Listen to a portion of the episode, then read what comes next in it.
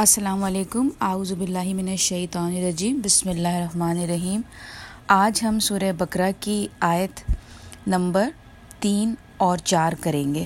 Last time ہم نے ایک اور دو کی تھی، آج ہم تین اور چار کریں گے۔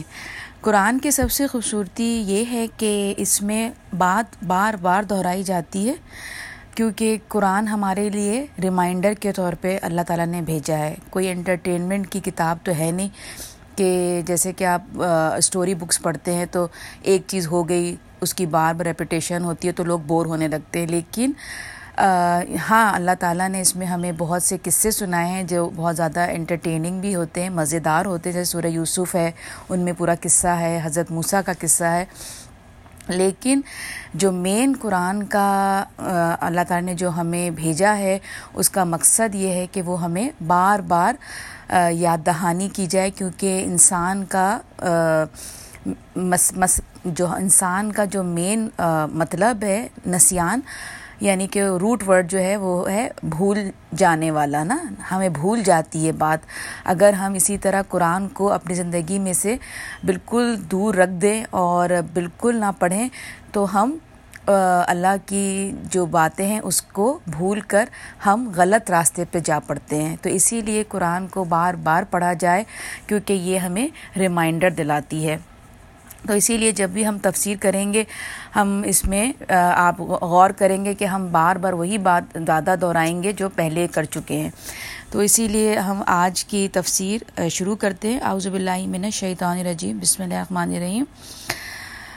الزین یؤمنون بالغیبی و یقین و یقین الصلاۃ و مما رزقناہم ينفقون والذین یؤمنون بما انزل الیک وما انزل من قبلک وبالآخرۃ هم یقینون اردو کا ترجمہ ہے، جو ایمان لاتے ہیں غیب پر اور قائم کرتے ہیں نماز اور اس میں سے جو رزق ہم نے انہیں دیا ہے خرچ کرتے ہیں۔ اور وہ جو ایمان لاتے ہیں، اس پر جو نازل کیا گیا تم پر اور اس پر جو نازل کیا گیا تم سے پہلے اور آخرت پر بھی وہ یقین رکھتے ہیں۔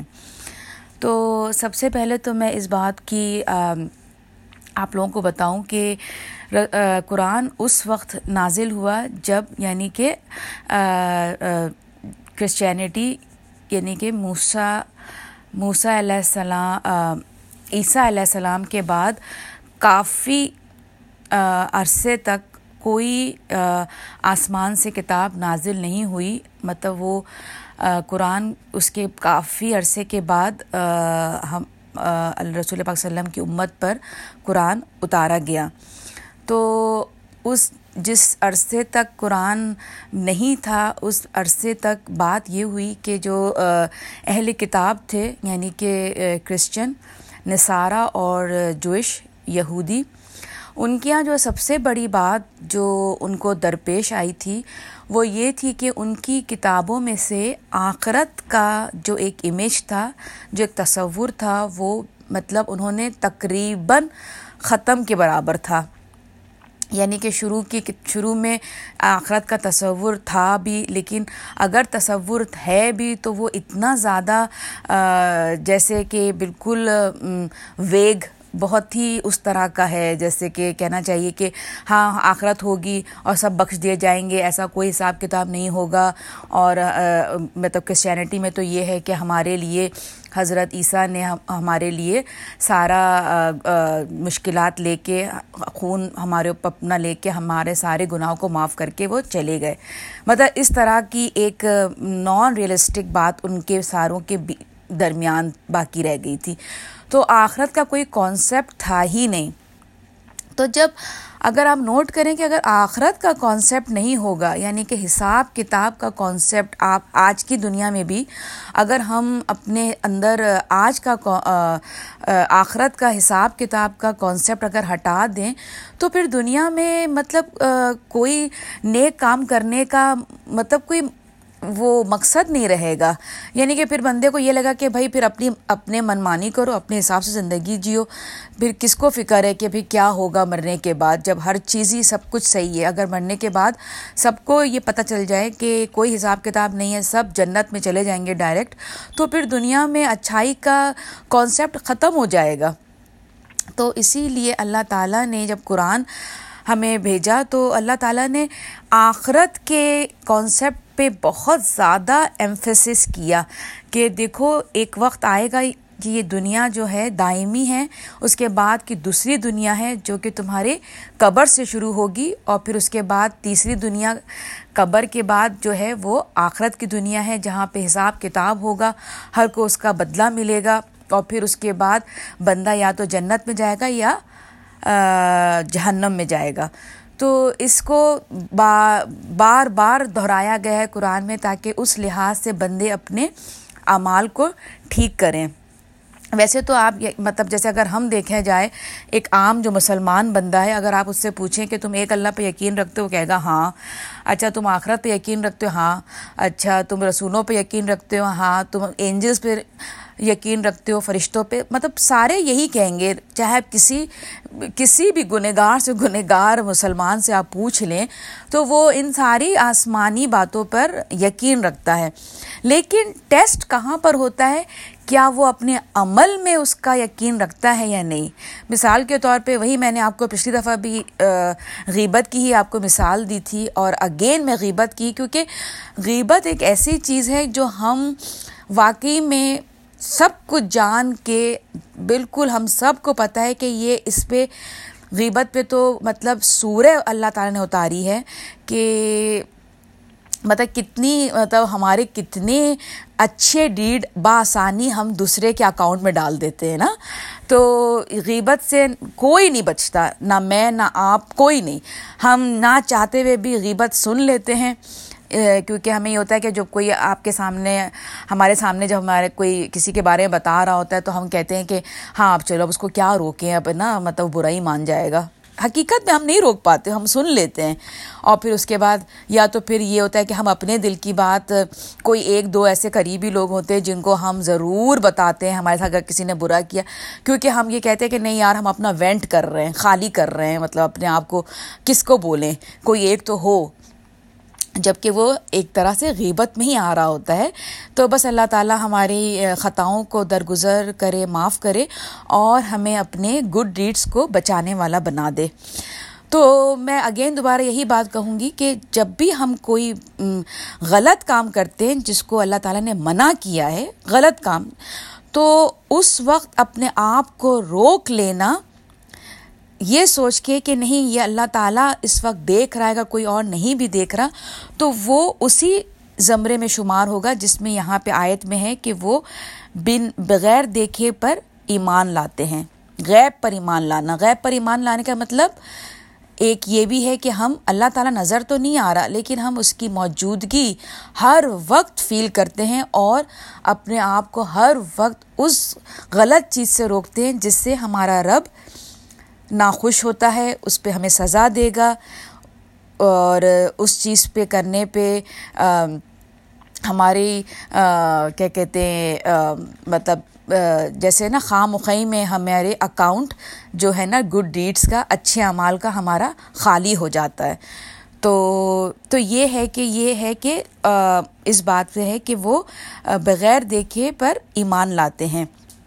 بغیر دیکھے بغیر دیکھے میں وہی میں نے آپ کو بتایا، ساری کیٹیگری ہے، اللہ تعالیٰ پر، فرشتوں پر، رسولوں پر، کتاب پر، آخرت پر۔ خیر، کتاب کو تو ہم دیکھ لیتے ہیں، لیکن آخرت مطلب یہ سارے کانسیپٹ جو ہیں مطلب وہ یہی ہے۔ جیسے آج جو ایتھیسٹ جو ہوتے ہیں، جو کسی پہ بھی مطلب ان کے لیے اللہ کا کوئی کانسیپٹ نہیں ہے نا۔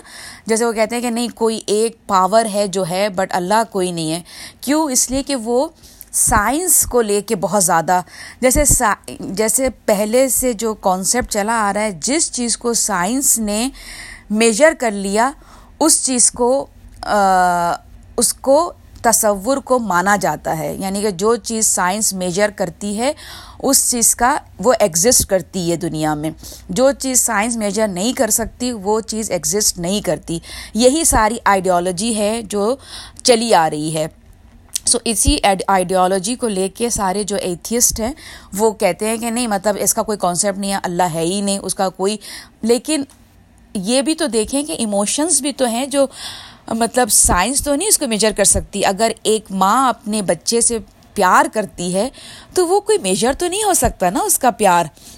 مطلب ایسی بہت سی چیزیں جو کہ اب جو ہے، سارے جو فلاسفرز ہیں اور مطلب اس طرح کی جو سوسیولوجی کی جو اسکالرز ہیں، اب اس چیز کو وہ بتا رہے ہیں کہ نہیں مطلب جو چیز سائنس سے میجر نہیں ہو سکتی، وہ بھی ایگزسٹ کرتی ہے۔ بہرحال یہ تو ایک بالکل آپ کو میں ایکسٹرا نالج دے رہی ہوں۔ لیکن مقصد کہنے کا یہی ہے کہ اللہ تعالیٰ نے اس آیت میں ان لوگوں کو، کیونکہ یہ جو آیت ہے مطلب یہ جو سورہ ہے، یہ میں نے آپ کو پہلے ہی بتایا کہ سورہ بکرا مدنی سورہ تھی اور مدنی سورہ میں وہی ہے جوئش اور کرسچن وہاں سارے لوگ مکس مکس رہتے تھے۔ تو ان لوگوں کو یہ بات یاد دہانی کرانے کے لیے کہ نئی آخرت کا کانسیپٹ ہے۔ اس دنیا کے بعد سب کو اپنے اچھے اور برے تمام اعمال کا حساب دینا ہے۔ یہ بات پکی ہے۔